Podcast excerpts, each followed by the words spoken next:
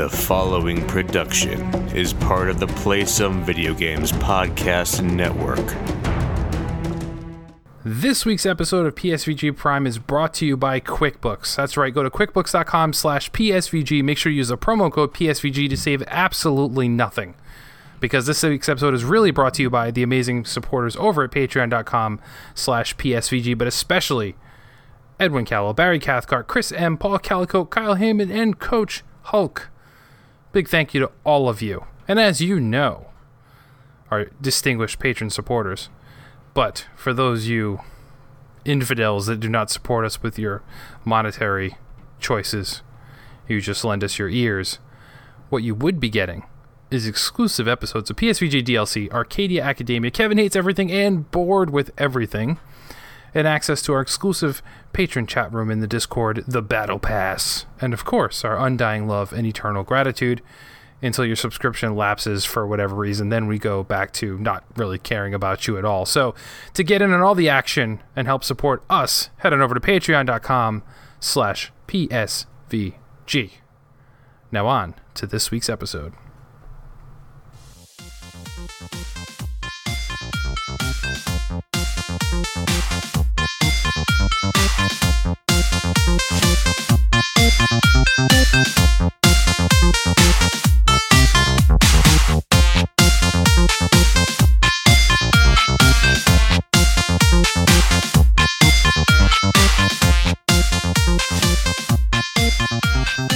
Everyone, and welcome to PSVG Prime, the flagship show of the PSVG Podcast Network and the Batman Ninja of video game podcasts. If you don't know what that means, you should probably be in our Discord more often. It is I, your host, Kevin, and with me, of course, is the Smash Mouth to my TRL, Mr. Lucas Rose. Hey, hey, hi. I love being compared to Smash Mouth. It's great. Or Batman Ninja, right? Batman, you know, Batman Ninja is a lot of things to a lot of people. So, I mean, it could go one way, it could go the other way. I know how Josh feels about it, though. I know where Josh's went, and that was in the garbage can. Yes. Some hobo is going to have a, a lucky, lucky day that day. on trash day, on Josh's trash day. Josh's trash day. Um, speaking of hobos, um, how you feeling? How you doing? I'm doing okay for once. I, I I, feel like I'm counting the days that I have been uh, sick, sickless, healthy, as normal So- people would say. So you're no longer down with the sickness. No, I'm down with the sickless. it's very confusing. It is. It is. Uh, but yeah, so I'm just, you know, you know, feeling good, I guess. I don't know, breathing free, breathing free and easy. You ever stop and just go, oh gosh, I love being able to breathe out of both nostrils. yeah. Typically, when the winter's over, though, I don't. I don't normally get much reprieve uh, during the, the winter season, especially Oh, around really? here. I mean, you should have the same thing with your weather, your climate. It's, it's true. the the at least for us, our temperature's been fluctuating, so it's like 16 degrees, and the next day it's like high 40s, and you're like, your body can't adjust to that. So we're just constantly in different degrees of how sick we are. We're never quite healthy until it's over. it's just how sick are we at any given point. Do you have allergies? I no, I don't have seasonal allergies. Actually, the only thing I'm allergic to is actually lilacs. So during spring, if I happen to be around lilac, that sucks. But Oh, well, I should warn you. We have a lilac bush outside in the backyard. that's okay. I had one growing up, and my parents didn't really care enough to have it properly removed, so I just kind of dealt with it. Uh, my dad, my dad would cut it down every year, but it would grow Yeah. back. Yep. So it was like didn't really matter. like so, you know, you, you guys just want to you know dig a hole or something, maybe take it out. Just no, no. Okay, good. That's Flamethrower, burn right, and that's before like they had Claritin and easy stuff that people can manage allergies with. It was just like no, I just had red eyes and you know bleeding from my nostrils. Couldn't Continuously. breathe. Yeah. Yeah, You stand up wind of it, and it's like, oh, everything's better. But Yeah. unfortunately, your house was downwind of the lilac bush. And it's funny because if we're walking, like just out walking in the spring, taking the kids to school, or whatever, it's like I can tell if there's a lilac bush within like three blocks. like I can sense it. Like your my eyes will start running up. Yeah, it's it's stupid. It's a Kevin? useless superpower. Kevin, you're a lilac man. Only on Fridays. um, Wow, insensitive. what? Nothing. Oh, okay. Um, yeah, I'm. I feel like Josh on board with video games or Haley on PSXP, and I'm tired. Yeah. Work is just sucked. I know you're not sleeping, so that that's a different scenario too. But yeah. um, I'm at the point that you know I'm here. I got my water. I have my my cup of coffee. But work was such a day. Coffee at night? Yeah, it doesn't it doesn't affect me. I have a caffeine addiction, so I need it anyway. Um, but because work has been work, um, for those not watching, because we don't do it video, but uh, yeah, that's Oh yeah. Yep. He he pours a a nice glass of what do you got there? Screwball. Oh yes, you posted that. yep, peanut butter whiskey. Now on a on a scale of 1 to 10, 10 being I'm eating creamy peanut butter out of a jar. Mhm. How peanut butter are, how much peanut butter are we talking about here?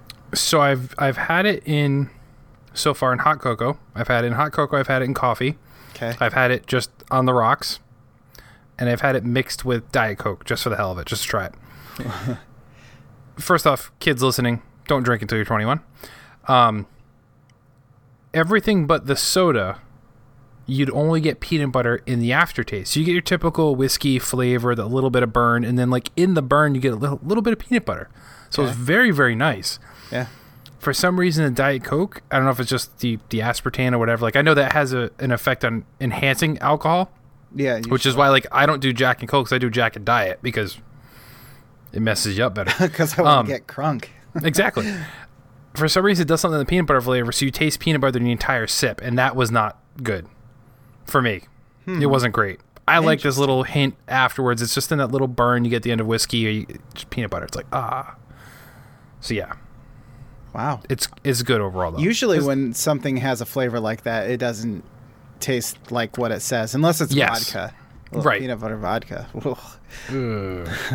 My vodka days are, are over. That was college. Yeah, I think With that was everyone's college was like the least, the least good liquor that you could possibly find. Hey, do you want to drink rubbing alcohol? and the cheaper it was, the more it just tastes like alcohol. Um, and this wasn't bad. It was thirty bucks for a bottle, and it's a, I mean it's a decent sized bottle, seventy proof, thirty five percent alcohol by volume. They uh, that that pretty much is the the higher end of what I'm willing to spend on alcohol these days. Oh yeah, me too. Like I feel like I'm people told me about it, and I was like, well, I'll check it out. And I was like, if it's anything more than like thirty dollars, I'm probably not doing it. I walk, it's like twenty nine ninety nine. I'm like, sold. Sold. you have a customer. Uh, that will. Yeah. Re- I would try that and replace the. Uh, my wife likes the hot cocoa with the peppermint schnapps. Yeah. Ugh. Ugh. Yeah. Peppermint. Peppermint is. I hate peppermint. Like Oh, see, I like peppermint, but peppermint schnapps, I'm not. No, no. just- but it is good in hot cocoa. I will say that. no. I can attest. I'd rather have. No, no, no. I mean, I mean the, the screwball is oh, good. oh, okay. Yes, that I would believe, and I would try. Yes, it's very good, very good. Um, but this is an alcohol podcast. Oh, I thought we were doing Battle of the Liquor here. Battle of the. Booze. Battle of the Booze. Yes. How mad would Jason be if we announced that it's our new web series, PSVG Battle of the Booze? Be like, no, no, it's totally different than Fluxtapose, guys. Not the same thing. You guys just did beer. That's right. And We're we're, not doing even in the same room. That's true. Too. Yeah, we're just gonna virtually. I'm just gonna describe to you how good it tastes, and you're gonna taste yours, and we're gonna somehow score and compare them. I think the real person who would be upset would be my wife when I try to tell her, "Hey, every every month I'm going to go out and buy a, an insanely expensive bottle of liquor Yes. that I'm going to take one sip out of, and then it's just going to sit around forever." True. Just kidding. Unless she unless she puts in her hot cocoa. yeah. or morning coffee. Oh. Don't tell me that. That's where I'm at at work right now. I'm about to just bring in a flask and just. Oh no. Anyway, um, let's talk about some games. Let's talk about what we've been playing. Um, as per usual, you go first. Okay. Uh, did I remind me? Did I talk about Psychonauts that I beat it? I can't. remember. No, you talked about you were playing it. Okay. You had not beat it last time I talked to you about it. Okay, I finished that in like four days. I Nice. I whipped right through it. Um, glad to be done with it.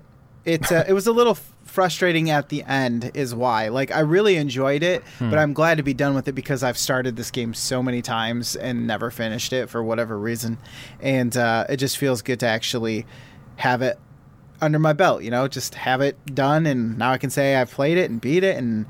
Uh, I can look forward to Psychonauts 2, knowing exactly what's going on. Hmm. And uh, I really enjoyed my time with it. Uh, besides for that one level, you have to climb this tower. I kept falling off. It was really annoying. Um, so yeah, and one of the things that I took for granted while playing it is just how interesting the characters are when you go inside their heads. So like that's the whole Yes. idea of the game. But you learn a lot about these people when you go in their minds and, and you learn about their problems and the reason they are who they are or the way that they are now. And um, there are a lot of different levels and they've they have a uh, a lot of variety to them. And I really appreciated that about the game. So uh, I had a lot of fun with it. It's kind of one of my like new favorites, you know, one of my new top 20s or, or whatever list number you want. I don't Hmm. know. Uh, but it's a great one, and I, I liked it a lot more than I thought I would, uh, which is a good result. That's a good end result, right? Yeah, you play through it, you beat it. So, very happy with that. Now, I was looking up stuff for Psychonauts 2, and Josh had messaged me a video about a panel from some, I think it was during the Game Awards a little while ago. Not the most recent, but maybe Yeah. two years ago or something. And uh, he was like, check this out. You should watch this. It was about Psychonauts, but then Jack Black came on there all of a sudden. And they Oh. were talking about Brutal Legend, and I'm like, Yeah. do I need to download Brutal Legend?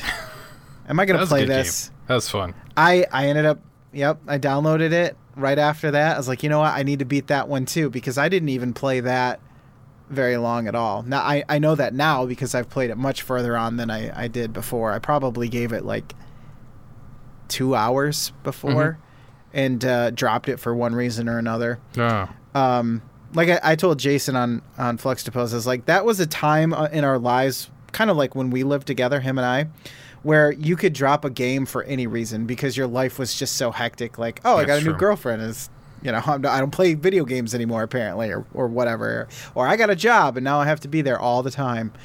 Uh, so yeah, I think that's probably one of the reasons why I dropped it. Not because I didn't like it.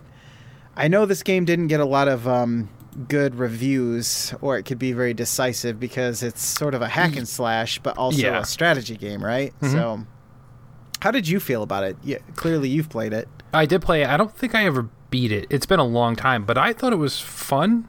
Like I think, and I, I think one thing that people give Jack Black kind of a bad rap for is he's kind of hard to digest for some folks, much like a Will Ferrell. Like when Yeah. he's funny, he's funny, but then sometimes it's way too far. I thought in a video game world, it suited him well. He could be that over the top character, but it didn't seem out of place like it would on the screen. Like if he was playing the same character in a movie, it'd be terrible.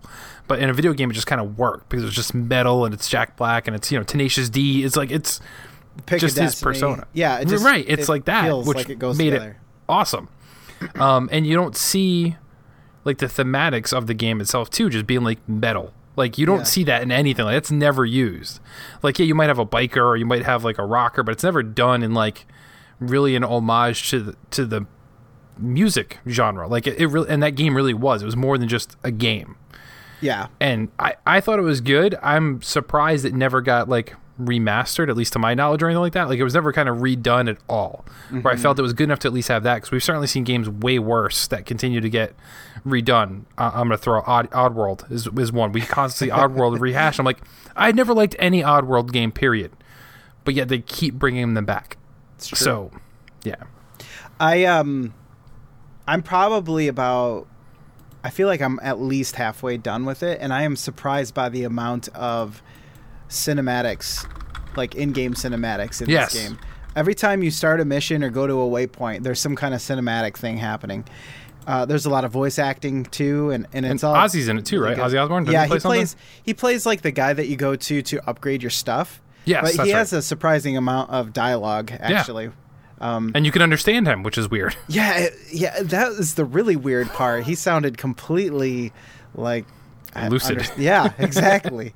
um, so yeah, it, it- for somebody named Heavy Metal Riff, you know, I got I gotta check this game out and I gotta play it, and I feel I feel like uh, this time around I'm really giving it my all, and I'm enjoying it. You know, everything like you said, everything in the world is somehow metal related. They Yep. make fun of glam rock and all sorts Yeah. of stuff, and overall, it's just a it's a fairly basic story, but it, Hmm. it's a decent one. You know, just saving the world story. So it's not it's not rewriting the book or anything. But uh, as a as a sort of game that you just kind of it's it's like the I don't want to say early days of gaming, but it's 2009. You know, these things aren't super Yeah. complicated. The most complicated it got was giving orders to your to your uh, squad mates or your your um, army. So I don't know. It's pretty straightforward, and I enjoy playing it. So I have a good feeling I'm going to beat this one. So Good idea. uh, yeah, it's good stuff. Now, this next game I'm going to talk about, I think I just started playing this yesterday or the day before. No, yesterday, last night. Frostpunk. It is on PC Game Pass, and I've had my eye on this game for a while as sort of a strategy town builder type game.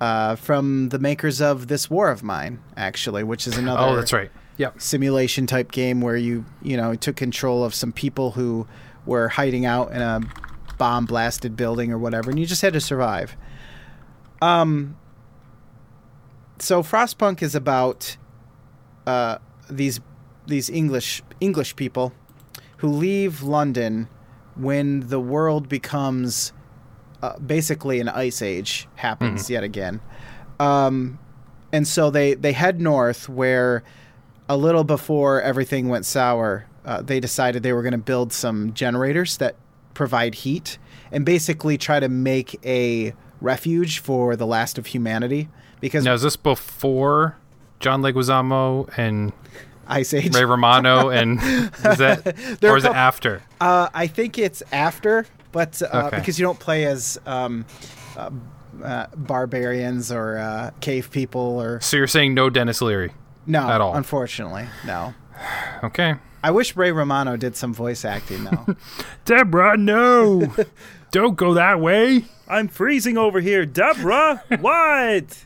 Get a blanket. Oh, my parents are here.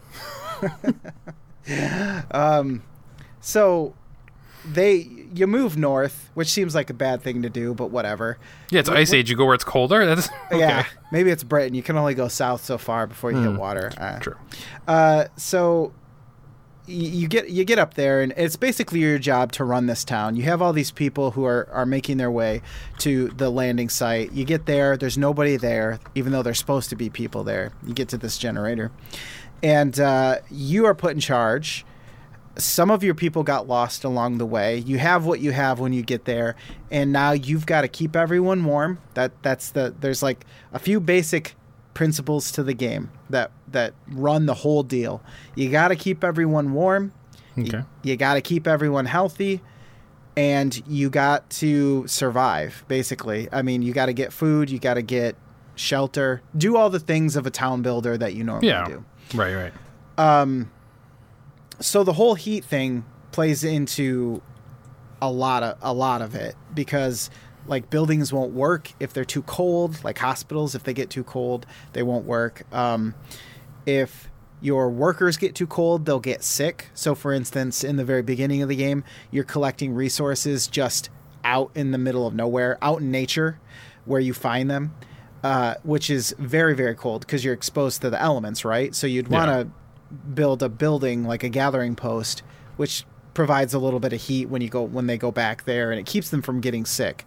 Uh, but because of the way that the game is built, you know, you're you're kind of trying to uh, do some tech development so that you can mine for coal up there, for instance. But at the same time, you need coal right now, so you're sending your poor people out to gather those piles of coal out in the the um, negative forty degree Fahrenheit weather. Uh, and the weather, the temperatures will change as well as the game goes along. And so it constantly gets either more difficult or more easy. You know, you go through kind of like these really tough uh, parts where it gets really cold and you have to deal with that.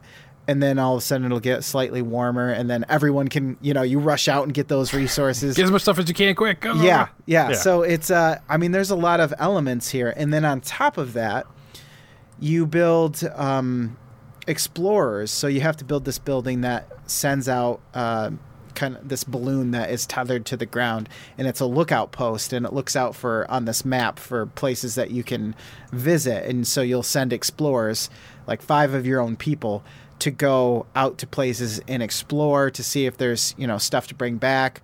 Like a scout. Yeah, Those types uh, of okay. Yeah, exactly. So they scout it out, and uh, it starts with a story mission where, like I said, half of your group or some of your group were lost, and so you have to go out and find them. Now, all of this entire gameplay, there's one critical element I, I kind of skipped over, but it's uh, the um, the people themselves and the story that Sorry, I'm kind of distracted because I just heard something. Okay, sorry. I thought somebody came. I thought my wife came down here. So there's like What are you doing? the human, the humanity element of the, this whole thing. So when people die, uh, a story thing will will come up, like a little exclamation point. You'll click on it, and it'll, people will talk about what are we going to do with our dead? Are we going to bury bury them in cemeteries? Or are we going to throw them in frozen pits and just bury them with, or you know, cover them in snow? And uh, they have different effects that uh, go along with those. And so, if you decide to throw them in a pit, you have two things called hope and um, what's the other one? There's hope and basically how pissed off everybody is. They're they're two different things. Hope is kind of like a long game, and then um, gosh, I wish I could remember the other thing. Uh, the other bar, the other thing that you have to take care of is more of like the short term, how upset people are for working, having to work a 24 hour shift, for instance. Sure. Uh, so there's that whole game as well. So you'll have all these story elements that come up that affect your hope level and that other that other bar. And if hope drops down too far, you lose that type of thing. So there's a lot of different uh, things, but that human element really is kind of like like what sets it differently from any other building game. They do it so well that um, you really do feel like you're controlling uh, or the destiny of a group of people, I guess. Um, more so than just building up a town and trying to get like all the resource numbers to say nine nine nine nine nine or you know whatever. So Now, why wouldn't you just burn the dead? Because they're cold. Uh, Might you might as well just heat. you you might be able to uh, re- research a technology that allows you to do that eventually. Okay.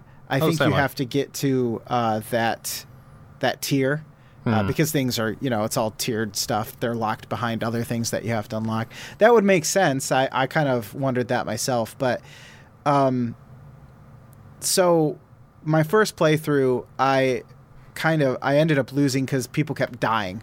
I couldn't control the sick people, and so uh, I I learned a lot of things. Like my face, first playthrough was horrible, but I learned a lot of things, and then I played through a second time. That's where I'm at now, and kind of going along with my second playthrough and doing a lot better job. Like the things that I got done in the first playthrough took me like 10 days. I'm getting done in like 2 days. So, once you kind of know the language and what you're supposed to be doing, Sure. it really helps. So, there is kind of a learning curve, I guess is what I'm saying. But Okay. super addictive, really into it at the moment.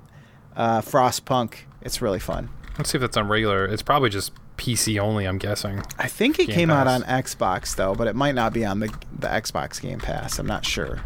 Check. Because I know those types of games, like, those types of games are fun, but they don't always translate to console as well. But Yeah.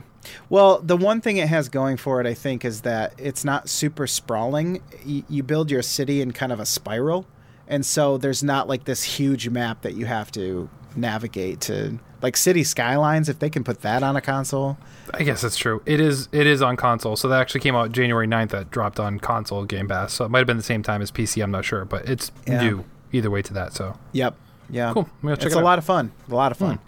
Um, very depressing though, especially in the middle of winter. so a lot of fun. Yeah, exactly. Uh, totally my style.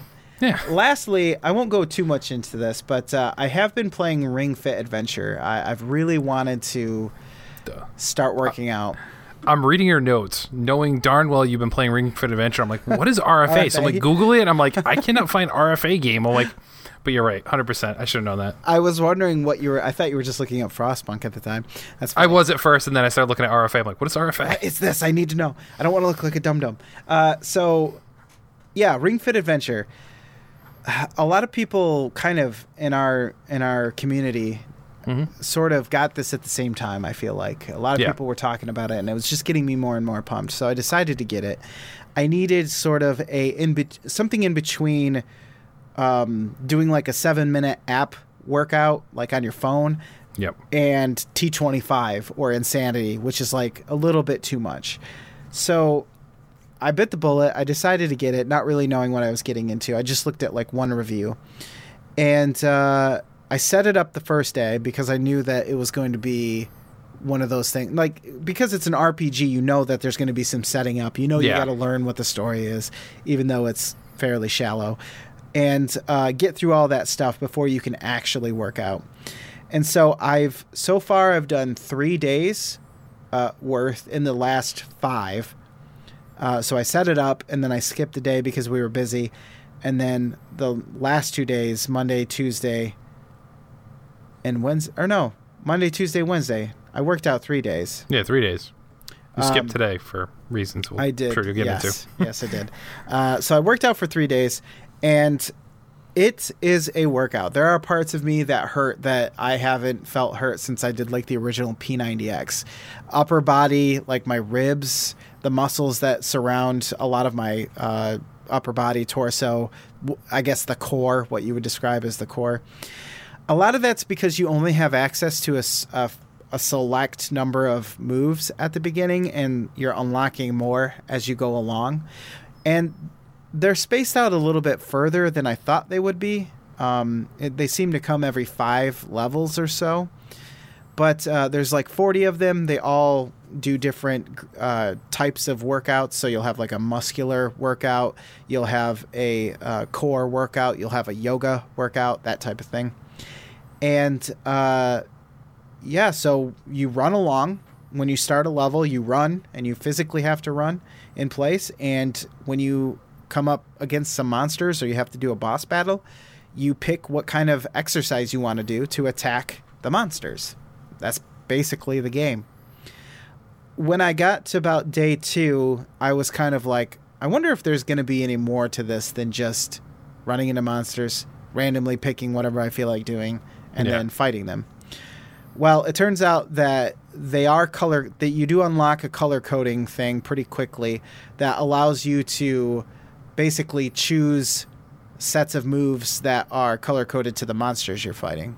So, uh, for instance, one level I picked told you you should set uh, blue moves, which are legs, I think, and um, Can't skip leg day.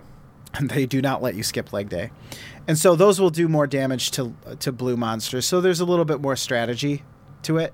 There's a little bit slightly more depth than what I was thought there was going to be. So I appreciated that. Um, now, the last boss fight I did, and the reason why I had to take a break is I unlocked a move, a yoga move called Warrior One pose. And if you're familiar with yoga, Warrior One, you kind of do a lunge and then you put your arms up above your head, right? So you're very stretched out. You know, you got your arms above your head, you got your legs all stretched out, and you're you're trying to keep your balance. Well, they want you to do something in Ring Fit that I've never done before, which is tilt to the left if you're if you have your left foot forward, and then you switch halfway through, and then put your right leg forward, and tilt to the right. Okay. And for some reason, this jacked my backups pretty bad, like worse than I thought it was going to. I don't know what happened. You're getting old. That's what's happening. yes, that's true.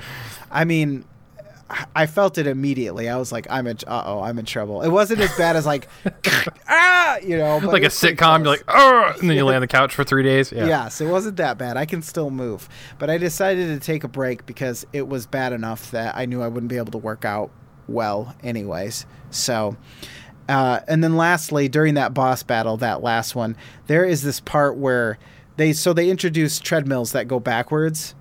And so you have to run during the running sections, and you have to run extra hard to get past them. And uh, Okay. When you first described this in Discord, I thought you had to run backwards.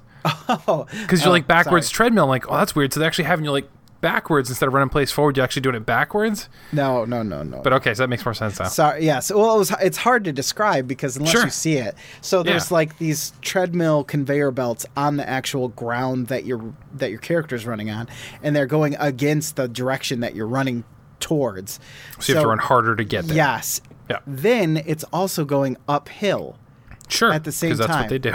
and it is like so far. It's it's there's so far to go. I stopped and I lost some progress because I was running so hard that I was like, I'm gonna die.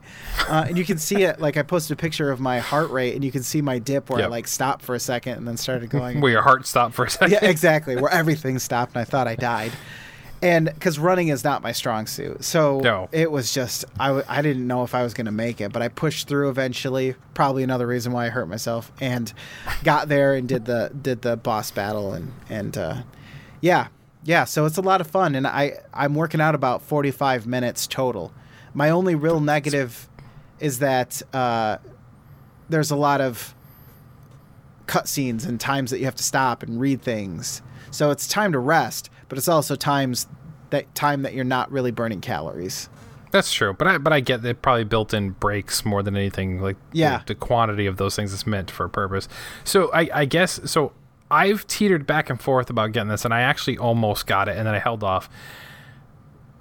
A couple reasons. Number one, like I like the idea. I need something to motivate me, and I think this would probably work better because in the days of um, uh, Wii Fit and you had the fitness board. I did that pretty regularly when, when we had that. And then there was one EA had, it might just even be called EA Fit, I think is what it was. Okay. And it came with like a whole bunch of monitors you had to put on. And I did that pretty regularly for a while because it just kind of motivated me to actually get up and do something. So I'm like, well, this is a game. Yeah, exactly. So I feel like that would work for me. But then I'm like, kind of like, you you got a great deal on yours. So you spent like, what, 30 bucks, I think, after all the discounts and stuff. It was and like credits? 36, yeah, something like that. Okay, so less than half of what it's going for at retail. Mm-hmm. In my head, I'm looking, I'm like, 80 bucks. I'm like, I don't know if it's worth 80 bucks because, yes, part of it's the accessory, so that's the extended cost there. Is it a air quote $60 game? Like stuff like that. Like, I don't, I can't bring myself to do it. I don't know. Would you say it's worth it though for somebody interested in doing it if they had to spend that full amount? Or are you in the camp of like, see if you can get a deal like you did, Ooh, having played it now? that's a tough one. I, I- this is all I can say, really. If you're looking at it from a gaming experience, it's definitely not worth $80. But if you're looking at it as a workout experience, I would say if you're if you really need something to get to get you started, I think it would be worth the one-time cost of $80 because there are other things out there that will take your money month to month to month that will eventually cost you way more than $80 That's true. that this is a nice in between. I mean, it's definitely not for fitness buffs who've already been working out for a long time. No, right, muscle right. builders or, or bodybuilders or anything like that. But for regular gamer, regular Joe, regular Jane people, I think that if you're serious about doing it, then yes, it is worth eighty dollars. Okay. As a game, it's okay. Like it, it, it's really just the dressing to make it work. It distracts you from saying, I'm going to sit here and do squats for 10 minutes. It's like, no, I'm fighting these monsters. Yes, Let's go. And you are going to be doing a lot of squats. So yes, make I that think booty pop. it does. I can't wait to get that booty. Uh, be wearing yoga pants all day. So yes, if you're if you're looking to work out for real, but if you're on the fence and you're just kind of like, oh, it's a new year, maybe I should start working out, then wait for a sale. Okay. Sixty dollars probably more reasonable because honestly, you're getting a leg strap and Right. A plastic thing. ring. it's not like there's any mechanical or elect. Well, I guess that's technically mechanical, but no electronics in there Yeah. besides the game. So That's fair. That's fair. Um, I only have a couple things, really. Um, I'm still working on the review of Dragon Ball Z Kakarot for GamesReviews.com. I was going to talk about it tonight, but that's when we were initially hoping to have Donnie on, and Donnie is also playing it and enjoying it. So I want to hold that conversation. Um, plus, my review is not out yet, too, so I really don't want to give too much away, but I am playing that still. Can I ask you one question that has nothing to do with the game, really? Absolutely. Nothing to do with the game, all, everything to do with the name. What is a Kakarot? That's what they call Goku Like I think that's his alien name or his last name. I'm not really sure, but that's what Goku is called by his people. So like they land on Earth and like, hey Kakarot, and he's like, what's Kakarot? Like even he didn't know at, at the beginning part of this game. I can say that much. So Oh, okay. I'm gonna call him cock cock carrot. cock carrot, yeah, Cock works. carrot. too. It's like Caucasian, but cock carrot. yeah. Um, so I'm gonna spend some more time with that. We'll talk about that next week. Um, I'm going to start playing Horizon Zero Dawn now. That's a big gap in my games of this generation that's wrapping up that lots of people love, and some people say, you know, we had that huge debate. So that launched the same time as like Breath of the Wild. And you had to be in the camp of you either really liked Horizon or you really like Breath of the Wild. I've found very few people like them both equally. Oh, yeah. So I'm interested to see after I play this, am I going to like this better than Breath of the Wild? Because there might be a chance. Yeah, yeah, I could see that. And it, I mean, people still talk about how good of a game it was. So yep. I mean, you look at Josh and, and Kyle both love that game, and I, I could be speaking out of turn. I don't think either one of them have even played the DLC yet. wow. So that's a whole new experience. I have the Game of the Year edition, so mine comes with everything. So I'll be diving into that. Um, but the reason I'm making dive into that is because I finally, finally wrapped up Days Gone last night, Lucas, as we're recording this. I was wondering if you were just gonna never come back to it, or if you. No, I re- I wanted to. Like I'm saying, I really enjoy the story in this game. This game has a great, I will even say like Naughty Dog level of storytelling. Wow. Now it's masked in a game that does have a lot of go here and do that, then come back, then go back out and go to here. Like there's a lot of I don't want to say fetch quests because they're not in that vein, but there's a lot of going back and forth that hmm. fills in time between story beats. And as Chalfie said, who let me borrow it, he said on Twitter last time when I posted it, it felt like the game could have ended three times. Oh, and I no. and I have said that as we go along. Like I thought I was coming to the end, and it turns out there was this whole other part to the map. Well, that happened again. Oh, that I thought I was at the end. It's like, oh no, something happens. You're still going. I'm like, oh man, but it never was in a manner of like, oh god, I still, it's not done yet. It's always like, whoa, I did not see this coming. All right, let's go. What's what's next? You know, Oh, that's good at least. And the whole ending mission, like you know clearly, like once you get to that point, you're like, okay, this is the end. There's no ifs, ands, or buts about it. The last mission is super long and it has multiple layers of gameplay styles put into it. So the game overall is um kind of like a survival game because there is some crafting involved for certain weapons and traps, but it's mainly a third person shooter. Mm-hmm. Like you see, yeah, third person. So you see the character, and you're you're shooting, and you're, so it's a lot of stealth mechanics stuff like that. But the last mission takes it to all different levels where there's a lot more you need to compete with. Um, and it stops being so much about the zombies as they typically in all these games, and it really comes well. The real monsters are really the people. Yeah. You know, Right. has that kind of story. You know, typical thing that would happen, cliche. Um, but it is really, really done well, and I really enjoy the story. And there was only one part that I can't really say without spoiling it. Actually, I mean, this game's super old, so I'm gonna spoil it. I don't care. Okay. Um, there's this one character. Yeah, spoilers. There's this one character who interferes with your life numerous times, and he goes by the name of Schizo. So right off the bat, you're like, this guy's a douche. Like, who, who is the name Schizo? right. Right. So he he kind of turns on the different camps. Like your your character's a drifter, so your job in this post-apocalyptic world is you go from camp to camp doing odd jobs for people, and to help them where they wouldn't be able to do it on their own. Like, hey, so and so kidnapped this person, go get them back. Uh, go find this resource for me. I need this type of surgical tool that's only available here, but there's all zombies. You need to go in and get it for me, and I'll pay you. That's basically his life. Well, one camp is one that he kind of got banished from a long time ago because of his personal choices that he had to go back to to save his friend. Basically, they are the only camp that had the medical facility. They had a doctor to help him with his infected arm. So this guy Schizo is a member of that camp. He's head of security, and he kind of turns on the entire camp and lends them to be attacked by another rival camp known as the Rippers, who are like an evil cult thing. Oh. So long story short, you take you take this cult down, you take this guy down, but the leader of the camp is like, "No, we don't do things this way. Let him go. Just banish him. We don't we don't kill people in cold blood this and that." So even though this guy like screwed everybody over, this guy's like, "No, we don't. This is not how we do things. We don't. We're not going to kill him. Let him go. Banish him. Let the freakers, the zombies, take care of him." Mm-hmm. So you let him go. Because of how long the story is, I kind of forgot that he was even gone, and he shows up again later on and screws you over yet again. Ugh. So I'm like, at this point, I want revenge. Like he's one of those characters that you actually grow to hate, and you're like, I cannot wait for the moment I face off with this guy. Yeah. I will say, building up to that, like you got more and more angry with him. You were building up to this moment. The moment where you kill him was probably the most unsatisfying experience in the game. Period. I'm like, Oh. it's literally a mission. It's like, I mean, you're fighting. You have points in this part of the game where you're taking down 300 plus zombies at once in the hordes. You're fighting militia guys who are trained military folks with better weapons than what you have. You go head to head with him. Finally, you take down all of his guards, everything like that. It's just him. He's got a sniper rifle, and you're in close proximity. And it basically like he's got a high powered one where if he hits you like two times, you're just dead. That's it. Game over. Mm-hmm. So you have to get reach him because you lost all your weapons in an explosion. So you have to reach him and kill him by hand. And your character's even like, "I- I'm going to kill you with my bare hands. Like that's literally what he says.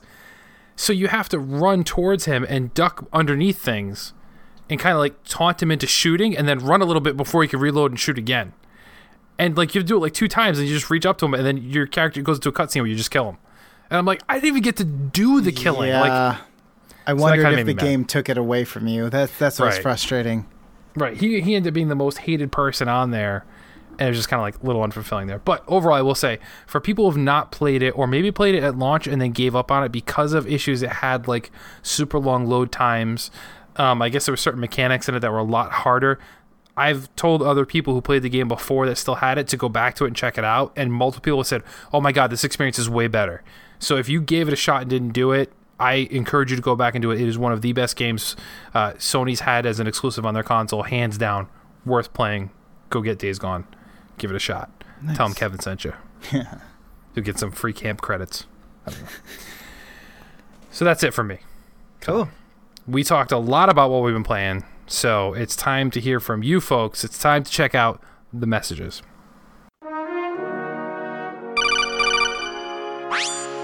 Message for you, sir. So I did things a little bit different this week, Lucas. Okay. I didn't put the call to arms for people. I actually called out specific people and said, "Hey, I want questions from these people," oh wow. A- and they all answered. That's amazing. That's a hundred percent. Exactly. And we even got somebody else submit a question that we didn't ask for, and I'm going to use it. So we, we were over 100%. We got extra credit. That's what happened. Wow. I love extra credit. I mean, who doesn't? So let's jump right in. Chalfie was the first one to answer the call. I called him out. He said, Looking back at the life of the PS4 and Xbox One, is there a game that you feel you need to give another chance or even play for the first time? So I'm also going to include, let's say there's games, Lucas, that were on those consoles that you couldn't play on PC. Yeah. Is there any ones that you'd want to play for the first time that you feel like, man, I really wish I had gotten my chance to play this game? Everything on the PS4. um, I don't feel as like that way about the Xbox One, but the PS4 has a lot of exclusives that I'm just like, oh, come on. But if I had to pick one, uh, let's. I guess it would be The Last of Us remastered, right? Yep. Yep. That's a good call. Yeah, that that's the one that almost saw me buying a PS3. Uh, Yeah. At the time, and then I heard about the remastered, and I was like, okay, maybe I'll just hold off. So, yeah, definitely, I need to play The Last of Us. It needs Yeah, to do. happen eventually. Yeah, you do. There's some rumors. There's some rumors Sony's going to start letting some stuff go to PC. So Uh, even if it's see. just on their Sony Now or, or PlayStation Now or whatever it's called. Oh, it is on. It, well, it was on PlayStation. Now. I think it still is. It might be. The problem, So. I think I've talked about that, but the problem is you need a PlayStation controller. And if you don't have a console, why would you have a PlayStation? I got to run out and buy it and then, you know. which is like sixty bucks for Yeah, a controller. So exactly. Yeah, I don't blame you. Okay, that's fair. Um, for me, it's one we talked about before that I still haven't given a chance to go back on. I only played it very briefly. It's Witcher Three.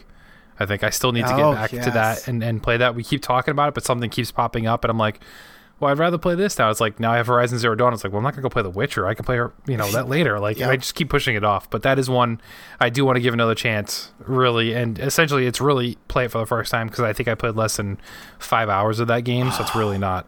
That's know, like right when it gets really interesting too, with that that um that guy at the keep, the guy in the Yeah. keep, and Yep. his whole family and everything. Oh, Yeah, it's good So, stuff. That'll hopefully be what I do.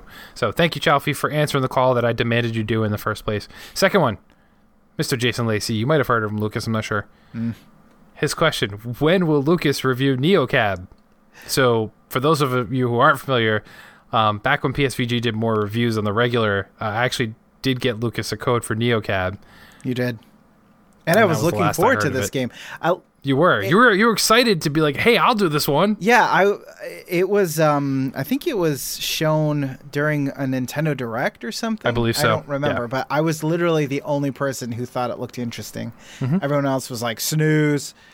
Um so I have played some of it, but I'm holding off until I play more. The problem is is that it's basically like reading a book.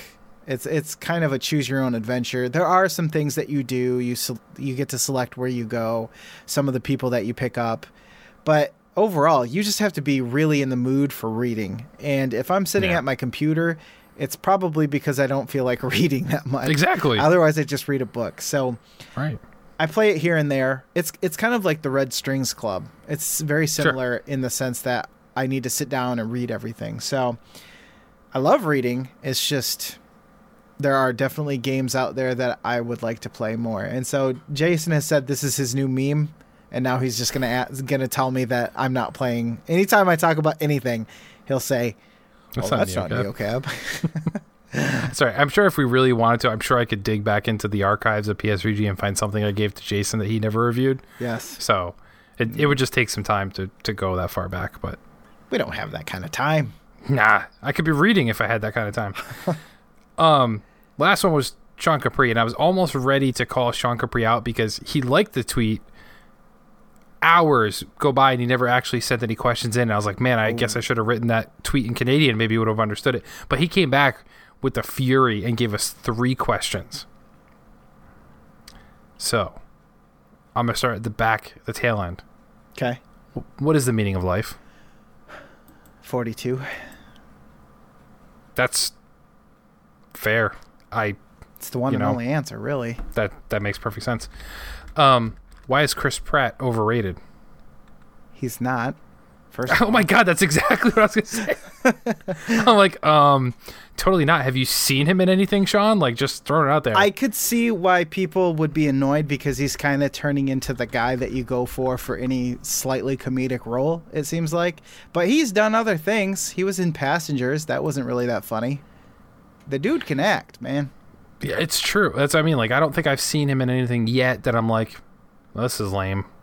Like, I really don't think I, I have, to be honest. Yeah, he can do super funny comedy, a la Right. Parks and Rec. He can Yep. be a super. He can just be super, a la uh, Star Lord. Still funny, but not you know, dialed it back a little bit.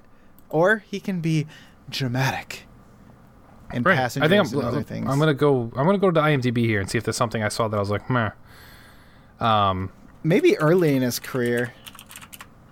I mean, oh, so the Lego movies. Even in the Lego movies, I enjoy oh him. yeah, that's Emmett. right. Yeah, he was Emmett. Like, so you have that. You have, jeez, I don't mean, think he's overrated. I think you're underrating him. it's true. I mean, he, it looks like he was in some bad movies though. He was in Jennifer's Body, uh, Bride Wars, Bride Wars. early in his career. Yeah, like see, that's what he, that's what he done. You gotta. Wa- he was in Wanted. I didn't even know he was in Wanted. Oh man. Um, Moneyball. He was in Moneyball. But yeah, I mean, his big thing was Parks and Rec is really when it when it kind of took off from there. But Zero Dark Thirty. Oh god, he was in the OC. Yep. Yep. But yeah, I think overall, I think for the most part, he has a lot more wins than he has losses. Oh wait, Jem and the Holograms. Oh, okay, that's probably the one. You found one. That might be the one. He was in Jem and the Holograms, the live action remake from 2015. I don't I don't even know what that is. You don't know what Jem is? I don't think so. Oh my god, it was an 80s like doll that was like Barbie, but she would she was a uh, like a musician Okay, and she would gain magical powers from like transforming while she sang or some garbage. as we all do. Right. But I mean, he did that after in a post Jurassic World, in a post Lego movie, in a post Parks and Rec, and a post Guardians of the Galaxy world. He took on that. that that's poor decision making. Somebody there. Was it voice acting? No, live action. You said It's live action, so I don't think so. I didn't see the movie, but I everybody was live as far as I know. he probably had some bill to pay or something. that's true. He owed, he owed somebody a favor. exactly. Um, but yeah, overall, Sean, he's not he's not overrated. Um, last one is when is Jace going to be the third host of PSVG Prime? Ooh. I mean, we couldn't even get Jace to shoutcast the Smash tournament back in the day, where he was just going to get to make fun of people with Donnie. I, I don't see him committing down to be a third host of Prime. Plus, if you're familiar with Jace at all, he's super busy with that podcast he does that is not released to anybody, and it's a super secret thing. So I mean, he's recording more episodes than Delvin Cox is, so he has zero time to actually take on another show. I mean, he puts you and Bobby to shame. Like he's just doing way too much. So Yeah. sorry, it's not going to happen. I don't think so. Yeah. Um, I gotta I gotta run upstairs really quick. I'm sorry. no problem. I'll, I'll start addressing the next question. Okay. Grouchy. Okay. So take your time. So the last question that came in is from Grouchy Surge on uh, at Backlog Blues on Twitter. Best cheeses for a grilled cheese sandwich and best beer to wash it down with on a chilly 58 degree winter night versus an 87 degree summer evening. So that's actually a super complicated question. So I'm going to leave the beer stuff to Lucas. 'cause let's be honest, he's going to be the authority there, and I will tackle the cheeses. So I'm going to give you two two here, Grouchy. One is my winter choice. One is my summer choice. Winter choice. It's going to be a blend: grilled cheese sandwich with Gruyere cheese, provolone, and then either a mild cheddar or, if you have it, a Havarti cheese. That gives you a great depth of flavors there with different textures of the cheese, different melting temperatures, and different funk. If you get what I'm putting down there. Secondly, is going to be the summer one. This one's gonna be a little bit harder to do for some people to find it, but a manchego grilled cheese. So if you're not familiar with manchego cheese, you are missing out, my friend. It is a Latin American style cheese. Um, what you do with that one, it's gonna be a little bit different. So instead of your typical white bread or anything like that that you would use for my other grilled cheese, this one you want a baguette. You cut it in half, obviously, clearly. You take manchego cheese, but you're actually going to grate it. You can't just put like chunks of it or slices of it. It's going to be grated. You use a stick of butter and you combine it with some honey. And you basically make a honey butter to butter the bread with when you toast it. Because you know you got to put butter in your grilled cheese bread anyway. So you put honey butter on the manchego one, grill that up, top it with the cheese, make a sandwich, boom, you're good to go. Um, best way to do it too. Little pro tip here for people that do grilled cheese: don't pre-toast the bread ahead of time. Don't just put it in the pan and let it be. You actually get a brick from your Home Depot or Lowe's in your in this case, Grouchy, and you actually wrap the brick in aluminum foil and use it to weigh down your grilled cheese. That's for a couple of reasons. That'll get the toast, uh, the toast on the bread nice and even across the board, but it will also kind of compress the cheese down so that it gives you an even melt. Because if you just pile the cheese on, you toast it on there, it's not going to melt evenly and kind of spread through. You might have melted on the bottom, not melted on the top. You go to flip it, and it just goes everywhere. The brick will allow it to smush down, get that even melt. So then you flip the sandwich back over, toast the other side, put the brick on top again. You're good to go. Gives you a nice even disperse disbursement of the cheese. Um, that gives you great funk. So manchego grilled cheese with honey butter on a baguette, or just your traditional white bread, butter bread with Gruyere, provolone, and Harvati cheese. If you can't do Harvati, that's fine. Do mild cheddar. You're good to go. Those are my picks for grilled cheeses. Now we wait for Lucas to come back, hopefully, with the beer question. So, yeah, we're just gonna just gonna stall here, folks.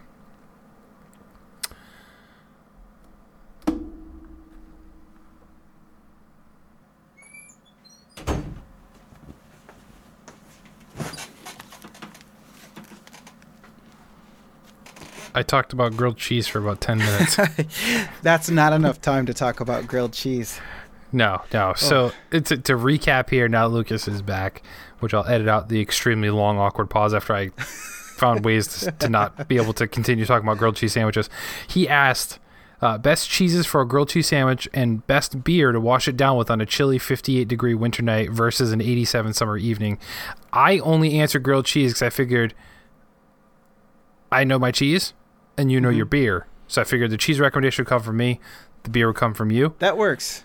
So I don't know if you want to tackle it as in you need to think about the cheese to pair it with. Or you think about the temperature for the beer. Because in my mind, I think about what temperature, whether it is about beer Yes. selection, not necessarily what I'm eating. So Yes. That's a good point. I mean, a grilled cheese would be hard to pair with because Right. typically you'd want something light because that cheese is pretty heavy, you know, maybe an IPA or something or at least a pilsner. But if you're talking 58 degrees, we need a stout up in here. mhm. And uh, I mean, if I if I'm gonna go basic, then I'd probably something that anybody can get. I believe you can get it anywhere in the United States. I would probably do a uh, Dirty Bastard from uh, Founders. That Yep. that was my go-to for the longest time.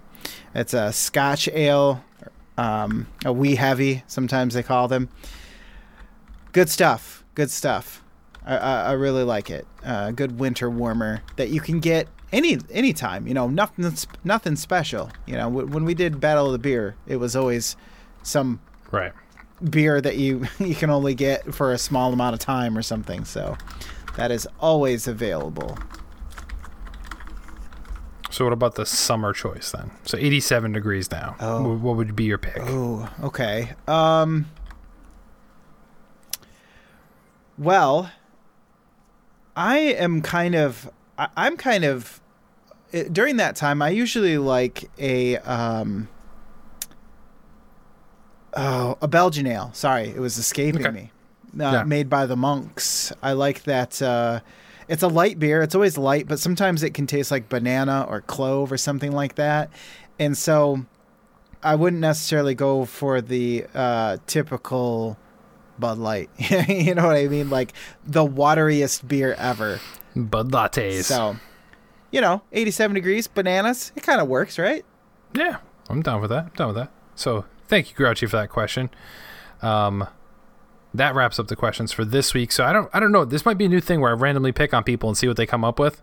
I kind of like Or- that idea. I might have Yeah, to so I steal think- it, honestly. I think I'm going to continue that. We will still, of course, take anybody's questions like, just like Grouchy did, but just in case, I'm going to be calling out probably three people a week to say, "Hey, you, give us a question." So be prepared, folks. You could be next. Oh. But it's been a week, so it's time to talk about the news of the week. I'm Commander Shepard, and this is my favorite news outlet on the Citadel.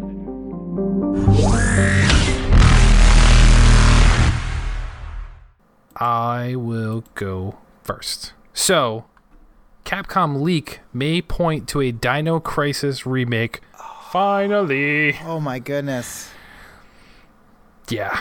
That would be So- amazing. I think somebody asked. And I responded. It's been asked a couple times Dino before, Crisis. and then this news dropped, and um, Paul Calico uh, had posted it in the Discord, and I was like, wow, this is perfect for us to talk about tonight. Because Yes. That's, just this great. makes me happier than I would have expected. If Yep. true. If true. Right, exactly. So just last month, Capcom renewed the trademark for Dino Crisis, giving fans hope that the dinosaur-themed Survivor Horror franchise would be making a comeback. Nothing official has been announced to date, but a new rumor now has people thinking that Capcom really is moving forward. So a rumor stems from Aesthetic Gamer, Twitter user who has accurately leaked in the past Capcom news about Resident Evil. Um, he revealed that development of Resident Evil 8 was rebooted. A new Resident Evil game is set to launch in 2021. He um, also te- um, teased that Capcom is planning to reboot some of his other games in the same vein as Resident Evil 2 and 3 remakes using the RE engine, and that reboot should be pretty soon. Wow. So, because it's survival horror, as is Resident Evil, it would make sense if they're doing a different franchise in that same vein. This is the most fitting one that Capcom currently has to use that engine. And I think in that engine would be incredible. Like, imagine playing Dino Crisis and like the way you played the Resident Evil 2 remake. Oh my gosh, those dinosaurs would look amazing. Yep. It's it's tough though. Whenever a company renews a, a trademark, it's tough for the company because it just means they want to. Sometimes it just means they want to hold on to it so nobody else gets it. Exactly. So Exactly, and it's just, and it's this is really just that air quotes credible leaker who typically gets Capcom stuff right, and it has since Resident Evil seven, eight genre, the remakes one and two uh, for two and three rather. He's predict all these, and now he's saying it's going to be other other franchises using the same engine. I don't, I can't really think of something else that they would use the same engine for, other than Dino Crisis. It Could be a whole new game too. I mean, it could be that, but This article uh, also uh, says possibility is Onimusha. Have you ever played an Onimusha game? I believe so. I played It's been a long time yeah. ago. It's been a long time, and I, I don't know if that that I don't think that would generate the same buzz. No, well, they didn't come up. I was gonna say there was an Onimusha game, Warlords. It came out on Xbox One and it Yeah. didn't do very well. Right. So I I don't think it would be that unless they were just trying to target maybe the Japanese market might have done better. But yeah, you're right. And Warlords came out on Switch too, so it's like that's super still been, you know, retouched recently. So I don't think they'd be going back to that well again that quick. I think a Dino Crisis makes more sense for me at least. I'm going full Team Dino Crisis. It's happening. I'm already planning my budget around it. There you go. Done. It's happening. It'll be released next year. Because Capcom's been doing like one a year lately. I'll take it. Apparently, yeah. I'd right. buy that for a dollar. or more. Um, so yeah, that's all really I had. Just some good news, I think, for once for us on some potential uh, games coming out that haven't been announced yet. Nice. So uh, what you got? Uh, kind of along the same vein here. Mortal Kombat 11 is going to see Joker as a uh, DLC character, I believe. Yep. And there are some people who think that he, their NetherRealm basically inserted a uh, a hint, if you will, that uh, there may be an Injustice 3 in the in the works here. So what happens is during the during his reveal trailer, you know how the game when the the fighters come in, they kind of taunt each other or something. So there's always that little chat in between. So he says, "Only two of us." That's in that's an injustice. What we could do with a third. And no, I'm not. I'm sorry. I'm not gonna do a try a Joker voice. It's it's true. Like this makes sense. And then plus Ed Boon shortly after tweeted to throw fire onto it that the Joker dialogue is not hinting at anything related to injustice. Any reference is purely coincidental. Oh, sure. Like he's yeah, him of all people. It's like no, that I feel like that was totally deliberate, and it makes sense. So you look at they kind of bounce back and forth between the two franchises now, uh, going back and forth to Mortal Kombat and Injustice. This Mortal Kombat Joker is the last DLC character to come out for it. They're done now. The game is air quotes complete. Mm-hmm. So all they would be doing after this is they'd probably be releasing a version that has all the DLC characters included. yep. You know, probably by the holiday season. I think is typically what they would normally do. They called it XL last time, so Exactly. They're going to do something similar. right. They're going to do something similar there, most likely. And then they're probably started development on whatever their next thing is already at this point. And in my mind, it, it makes sense. Like Injustice 2 was super well received. People really, really liked it. I mean, I was a fan of the first one, but 2 was way better. And it's along the lines of what Mortal Kombat is doing That now. excites me. I still have to play it. Right. So if they bring three, it's always had a great story, which we find funny that we talk about the story in a fighting game, but they they do a good job with it. So They have a formula that works. Yep, Well- I'd be all for it. and it makes more sense from uh, like a pure mechanics of it because if they've already made Injustice one and two, it takes less work for them to continue something that they've already been working on, and they've been in the news for their crunch periods and stuff. So Mhm. you would think they probably want to get something out that would be a bit easier to work Sure. on. Like if I mean they've been working on Mortal Kombat for a while, and if they already have crunch periods, they should never try a new a new IP. Otherwise, they'll be working on it for like ten years. We can't Yeah. have that. Right. So, this one this one's hot news. Came out today. Oh. Have you ever thought, Lucas, being a stay-at-home dad, I would like to play a claw machine from the comfort of my own home, but have that claw machine be in Japan? When haven't I thought that? Quite honestly, That's what th- that's what I'm talking about. So Sega Catcher Online, a freemium title for iOS and Android, launched in the US today. And it's exactly what you think it is. Players trying for one of dozens of prizes are taken to a video feed of a UFO catcher machine, aka claw machine in the US. Somewhere in Japan, they can manipulate a claw, you know, your forward and then left or right, just like you would in a real claw machine Okay. that tries to snag a plushie or a token or a gift card representing another prize. Prizes won in game are delivered to the player's door free of charge. Oh wow.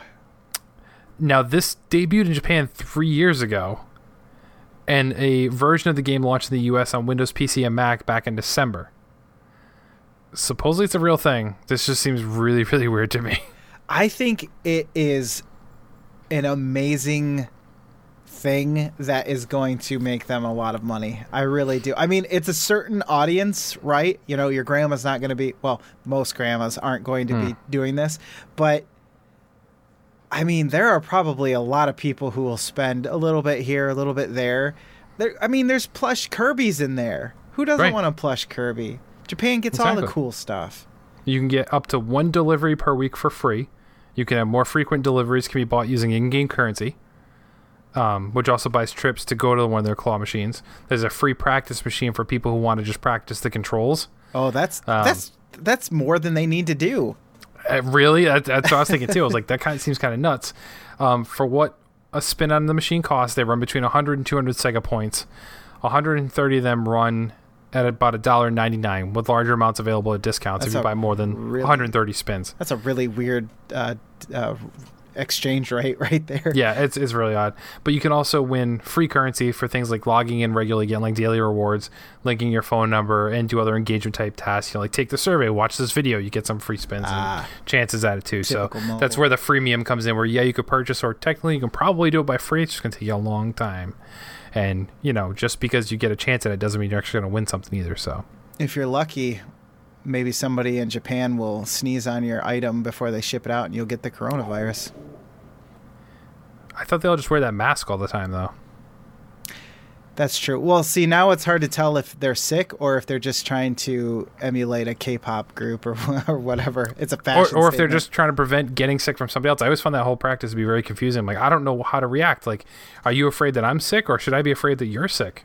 I It's feel like I need to know as a person. Like, you let me Well, it's a white mask. You get a marker and you just say, "I'm." s- They print them That's off with with check check boxes. Either I'm sick or I'm not sick, and you just check Yeah. one before you put it on.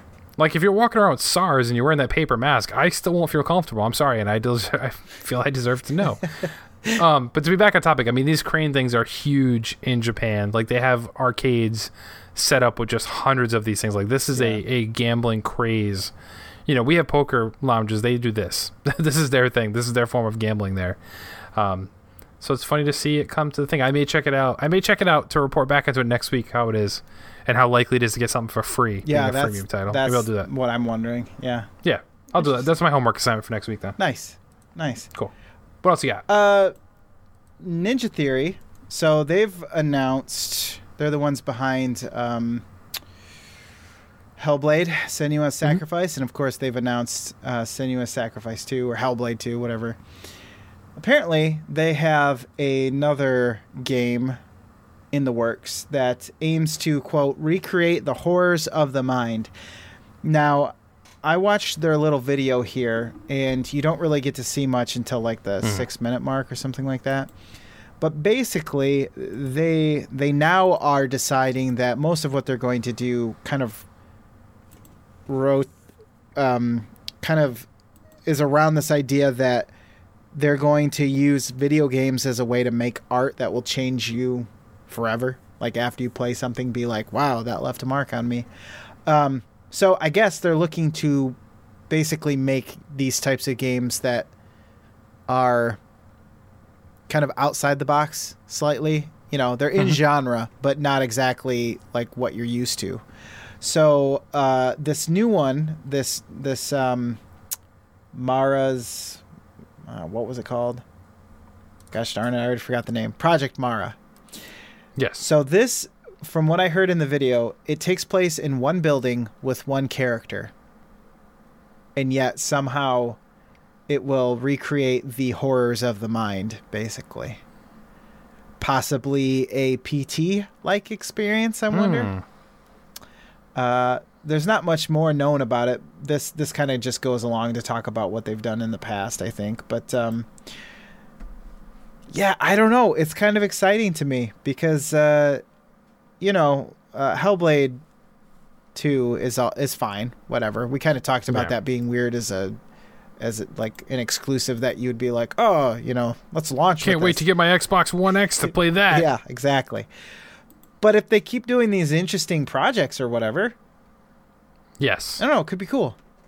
I agree. I agree. This this looks much more appealing to me than than Hellblade was in the first place, and not even thinking about a sequel. Like either one of those, this seems ten times more up my alley. That I'd be more interested to see as an experimental type game. Because one of the things I will say, like that Hellblade did that I thought was interesting was kind of deal with the issues of you know mental health and wellness and like kind of made you almost feel like your character was legitimately going insane. Now it got annoying for me having to listen to the whispers all the time for no you know real reason. Um i think if you put yourself as okay now i'm not playing as this character but i am this character that would give it a different feel and you could still just mess with the mind but instead of it being like this character is getting screwed up it's more like I don't know what's going on anymore because of x y and z in this game. So i like that idea a lot better Yeah, I think it'll be cool. The setting. It, it, it's also kind of hard to get into Hellblade if you're not into like that Viking setting and everything. You're just like, there's a lot here to process. What's going on? yeah So yeah yeah, I think it looks pretty promising. I wonder what else they'll do with with this mindset, basically. Hmm. Interesting. Um, Apex Legends is nearing its one year anniversary. Hard to believe the game's only been out for a year, considering how much everybody, especially this show, talks about it. Um, Respawn Entertainment revealed the first details for season four, which will coincide with their anniversary event. Um, showed uh, some of the upcoming changes, a new weapon, and a preview of Apex Legends' newest legend. Um, the new character kind of debuts every season, so the new character is going to be Forge, who is described as an up and close personal brawler, was a former MMA champion, and it seems that his abilities will focus on letting you get close to enemies and handle things with your fists rather than a gun, Whoa. which is very unlike Apex. But every, I will say, every character truly plays differently, so I I can see I guess how this would still somehow fit some way. It's just when I think about it, I'm like, how would you ever let somebody get that close to you to be like punching in that game is very rare. Like it happens, but it's only like when nobody has a weapon, you just run up and try and punch somebody out. Yeah. I don't see it happening more than three minutes into the game once everyone has weapons. It's not normally normally practical. But if he has some sort of shield or something that he can get close to you and then pound you, I guess it makes sense. But Interesting. yeah, yeah. So they're they're making changes to the map as they said too. They're going to continue using the same map that they debuted last season, but they said there will be changes to it um, due to the Hammond Robotics, who's actually the um, in-game sponsor of Forge, this new character. So they act as sponsor of this guy. Now, Hammond Robotics, for people who don't know, uh, it's been mentioned a little bit in Apex Legends, but not much. But it's well known within Titanfall. Uh, it's the arms and manufacturer that produces the Titans in Titanfall is Hammond Robotics. oh, so that's cool. They're, they're kind of bringing in the, the more lore from Titanfall into the Apex universe, which they've already acknowledged right from the start. It's in the same universe anyway, but now they're adding a little bit more to build that lore behind the story, probably, of what Apex Legends is. Um, they revealed Sentinel, which is the new sniper rifle for season four. Didn't get into it too much. Basically said it's going to be a bolt action, so it's going to be very slow. However, it's going to be more powerful than any sniper rifle that's already in the game. Uh, and it also will apparently have a charged firing mode that lets pe- players set up for high risk shots to deal even more damage, but then you probably can't like use that gun for a set period of time, or whatever. Didn't really get into it too much. Most of the other changes we see are done in the ranked mode, which I don't delve in that much. Where the first half of the season is going to be done on the new map, and the second half of the competitive ranked mode will be on the old map from the original game, like that launched with the game. So they kind of split up that ranked mode into different maps, which is a new uh, cool twist there too. Um, and other things will happen throughout the season, as always does. But that's kind of all they announced setting up for the one year anniversary. So that season will launch February 4th, which coincides with the date of its first anniversary. Nice. New character. So they only do one every season, huh? Yeah, they've done one every season because it launched with everybody. Then they added Octane. Then they added, um, shoot, what's her name? Oh, the girl that does the spark stuff. I never, I never used her. That's why. And then they Jordan added Sparks, in, I um, think is her name. yes, Jordan Sparks. It was definitely Jordan Sparks. Um, and then they added in Crypto last season. So season four will be the fourth new legend added Crypto. onto the Does game. he fight with cryptocurrency? I'm sorry. No, but he, he hacks things. So he, he has like a drone, and you can hack uh, players. Gotcha. with the drone, Data so- mining. Um, I feel like this character is gonna annoy everybody with the melee. Um, yeah, I think so too. Like I said, it's gonna be totally different because you don't focus on melee at all. yeah, um, it's not like Halo so where everyone just runs around trying to pistol whip people or whatever. Exactly. Or even Fortnite, you have the axes, so that makes the gameplay like Oh, yeah. Apex. You literally just punch people if you don't have a weapon. That's it. And I'm looking up this other character's name because it's gonna annoy me if I don't say who it is. Oh my God, what's her name? I of course can't find her in the list. Jordan Sparks. Is that who you're looking for? Jordan for? Sparks. Watson. That's what Wa- it is. Watson. Oh, Watson. W A T T S O N because she uses like electrical course. stuff. Of course. Naturally. Cool. Uh, so for my last thing, my last news article, Valve is confident that Half-Life Alyx will not be delayed. I thought this was particularly Mm. interesting considering how many delays we've had recently. Um, a team of Valve developers, including Robin Walker and Erik Wolpaw, Wolpaw answered questions today during during or today being yesterday from when this is recorded during an AMA on Reddit. So I mean, it's not like it's saying we're, we're it's not going to be delayed, but I don't know. I feel like Valve is pretty. Um, I, I guess I don't know what their track record for delaying things are, but I, I yeah, they typically don't announce something until it's like normally pretty good to go. Like I feel like I don't remember them having a track record of like, hey, Portal Two is really delayed. Like it, it was just like it was announced and then came out. Like I don't know. Yeah. Uh, some interesting things from the AMA. Well, right now we're primarily polishing and fixing bugs, which is where we'd hope to be at this point in development cycle. So yeah, they're they're pretty well along. We're confident we'll hit our intended release. Uh, but then also goes on to say we really wanted to focus on simultaneous two-handed play throughout the game, so we needed the player to always be able to easily have a free hand. Uh, we keep that hand pretty busy with gravity gloves, movement, world interactions, flashlight, and so on. So that explains why there was so many during the trailer. Why you're like moving paint cans around and all this other Yeah. stuff. So yeah, there's some other stuff. Uh, if you go on Reddit, you can probably find the AMA, but uh, they go on to talk a little bit about how the game is actually going to work from a mechanics perspective. But uh, yeah, I thought I thought that was kind of an interesting, bold strategy to come out and be like, "Oh yeah, we're pretty confident we're not going to have to delay like these other games." You know what I mean? It got them a an article. So, Hmm. What do you think? Interesting. I I'm extremely interested in this game to see how it's received. Because I mean, we've talked about on the show before. Like this is potentially the first real VR Killer app, basically. Exactly. Like, this is the one like, hey, I will get a you know VR to play this game. Like that's kind of where it's being set up as now. Will it hit that? I mean, we don't know. It remains to be seen. But I mean, Valve has a good track record with their games when they come out. Like, Yeah. yeah, they don't do a ton, but they all do well. So Well, and Half Life is a name that has a lot of history behind it. People have been waiting for Half Life. right. And so yeah, I mean, you have a little bit disadvantage there. Well, can it live up to the expectation now because it's been so long? True. But I think I think it's gonna be really good. I I feel confident that they won't delay it as well because, like I said, I, I don't recall of a time where they announced something and it was ever pushed back. But yes, we see that happen more nowadays than we did five, ten years ago. Like we didn't really hear about delays or anything like that. So stuff weren't wasn't announced until it was for sure coming out. You know, within a year or so. Like you never heard about games two, three years in advance. So I feel like Valve is still stuck in that time where they weren't going to announce it until it was you know almost ready to go. So Oh, Half Life 2 was delayed.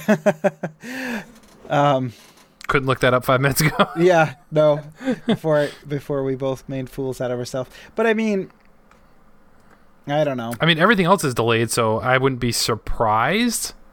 But I feel like they'd be good, and would have already said it was going to be delayed. Like at this point, Yeah, maybe they learned their lessons. I don't know. They, Valve have come a long way.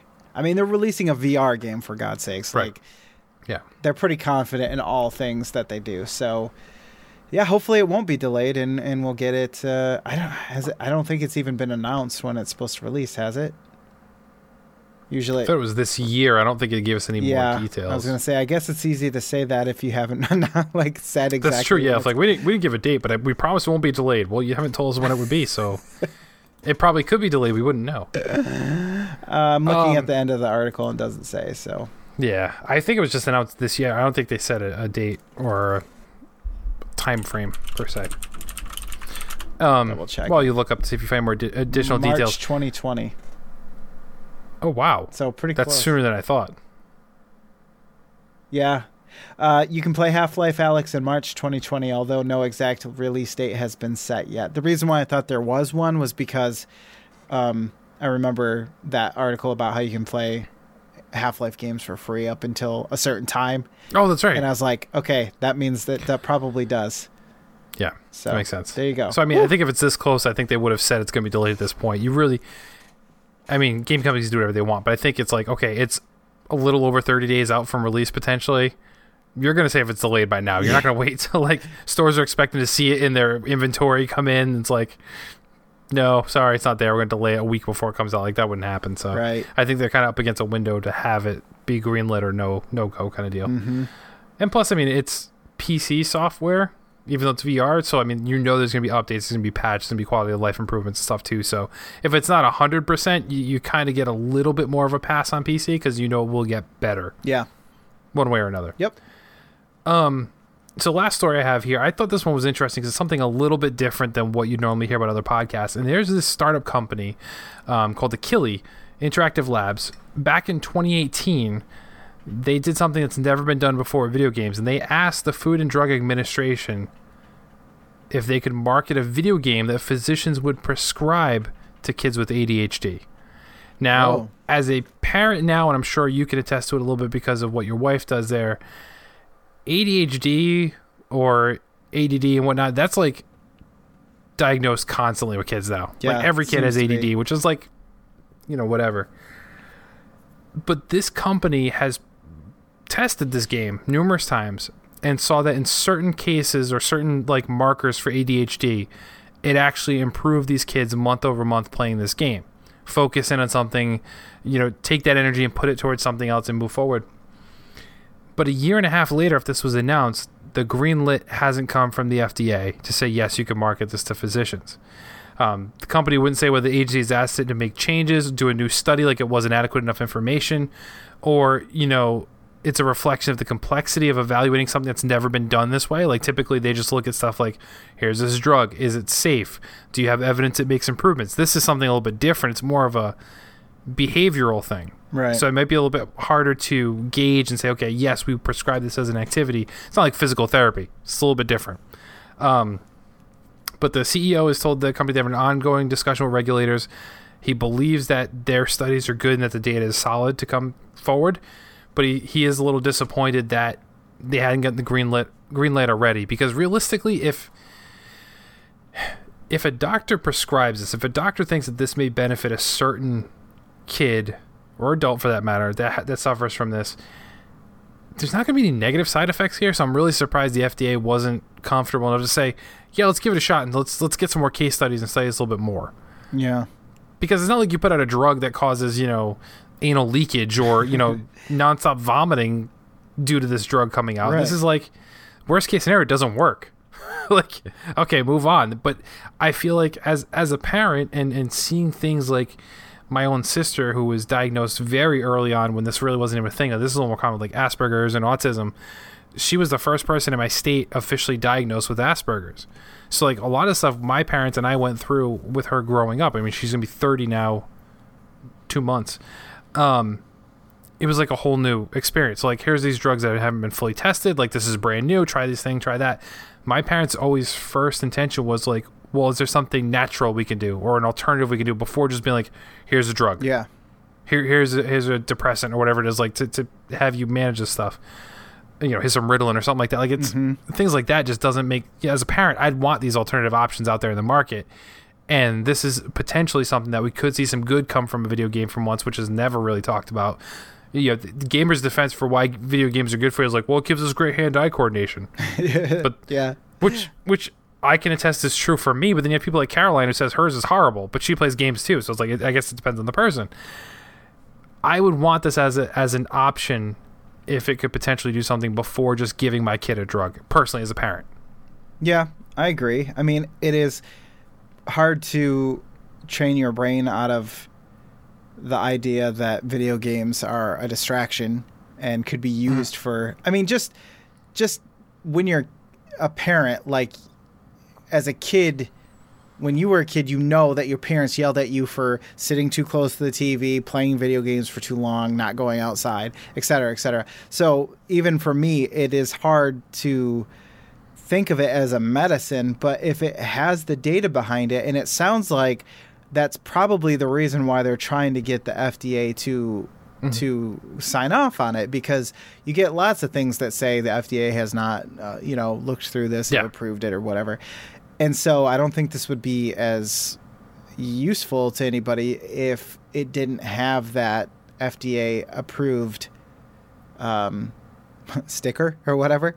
Um, Yeah, no, I'm with you. thumbs up because it of the nature of what it is. You know, it isn't a prescription drug; it's a prescription video game, and Mm-hmm. I think a lot of people are not going to take it seriously unless the federal drug administ food and federal Food and Drug food. Administration. Yeah, I knew it was something in there. Sorry, it's really late right now. I think, right? Some federal food, Now you have, now you have me food and drug sure administration. yeah, food and drug. Yep. Federal Department of Agriculture Administration looks into it and uh, gives the okay, and then people Yeah. will actually take it somewhat more serious. I, I think.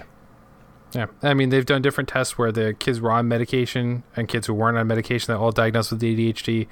They did examples and they just said, you know, it's not, it wouldn't be prescribed to every kid. Like, hey, you have ADHD. Here's this game. It's they look for certain markers and certain person yeah personality traits to say, hey, we think this would make you benefit. But they said a large percentage of the kids would have better behavioral after playing it out for a month of playing this game and focusing on it and this and that. So, yeah, I mean, I, I don't know as a gamer long term, like, unless it's something which, it, you know, basically in the describe, it sounds more like a platform where you go through different environments, stuff like that Yeah.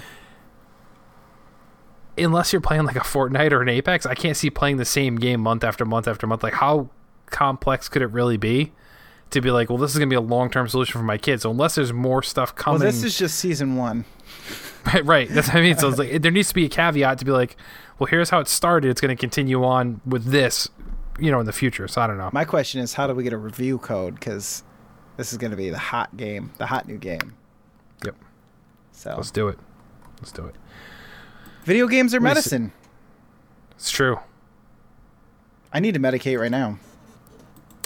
Do you want that bad medicine? I do. Is bad medicine what you need? They're the one that call me Doctor Feelgood. Ooh. All right, let's get out of I here. know, Where can people find you, Lucas, and other opportunities to listen to your dulcet tones across the interwebs? It's not how I would describe it, but uh, I mean, you can describe it. It's however you want. It's free country. Uh, I'm lurking around Discord sometimes. Uh, you should check that out. Heavy metal underscore riff. Yep. I got to get under. Can't go over it. Can go under it. Uh, sounded. Did not sound how I, it, let's go through it. yeah, say that didn't. That sounded way more creepy than I intended. Uh, otherwise, I'm on Twitter at heavy metal underscore riff on there as well, and I do a little podcast called Fluxtapose where we somehow have even more silly shenanigans than we do on this show. So if you're into ridiculousness and tangents, check me out there. Yeah, they're not bound by that G, well, PG 13 light rating we have here. They they do whatever they want. It's true. There's no rules. Yeah. There's no regulators. There's no Donnie saying, hey, you can't do that. There's children listening. There's no children listening to Fluxtapose. Or if they are, they have horrible parents. I'm just saying. I'm just throwing It's out true. there. I love the show, but kids should not. We're the Grand Theft Auto of podcasts. So. Yes. Cousin. yeah. Would you like to go bowling? So you can follow me at PSVG Kevin on all the things, your Twitters, your game consoles, whatever you want. Uh, you can also find me in the Discord pretty regularly, but I do encourage you to head over to psvg.blog to find links to all the stuff that goes on, all the different shows. You can get links to the Discord, links to the Patreon if you want to support this shenanigans. Feel free to do so. Uh, but yeah, that's it. Check it out, everybody. Thank you for listening. Thank you for tuning in. Thank you for telling a friend. But most importantly, we ask as always that you never Stop, gaming cousin. cousin. This has been a PSVG production. Any music, sound effects, or the like is owned by their respective copyright holders. No infringement is intended. The views expressed in this production are those of the individual contributor and may not necessarily reflect PSVG. This production may not be repurposed, reused, or redistributed without the express written consent of PSVG. PSVG is powered by patrons at patreon.com slash psvg. Become a patron to get special perks, including access to exclusive content.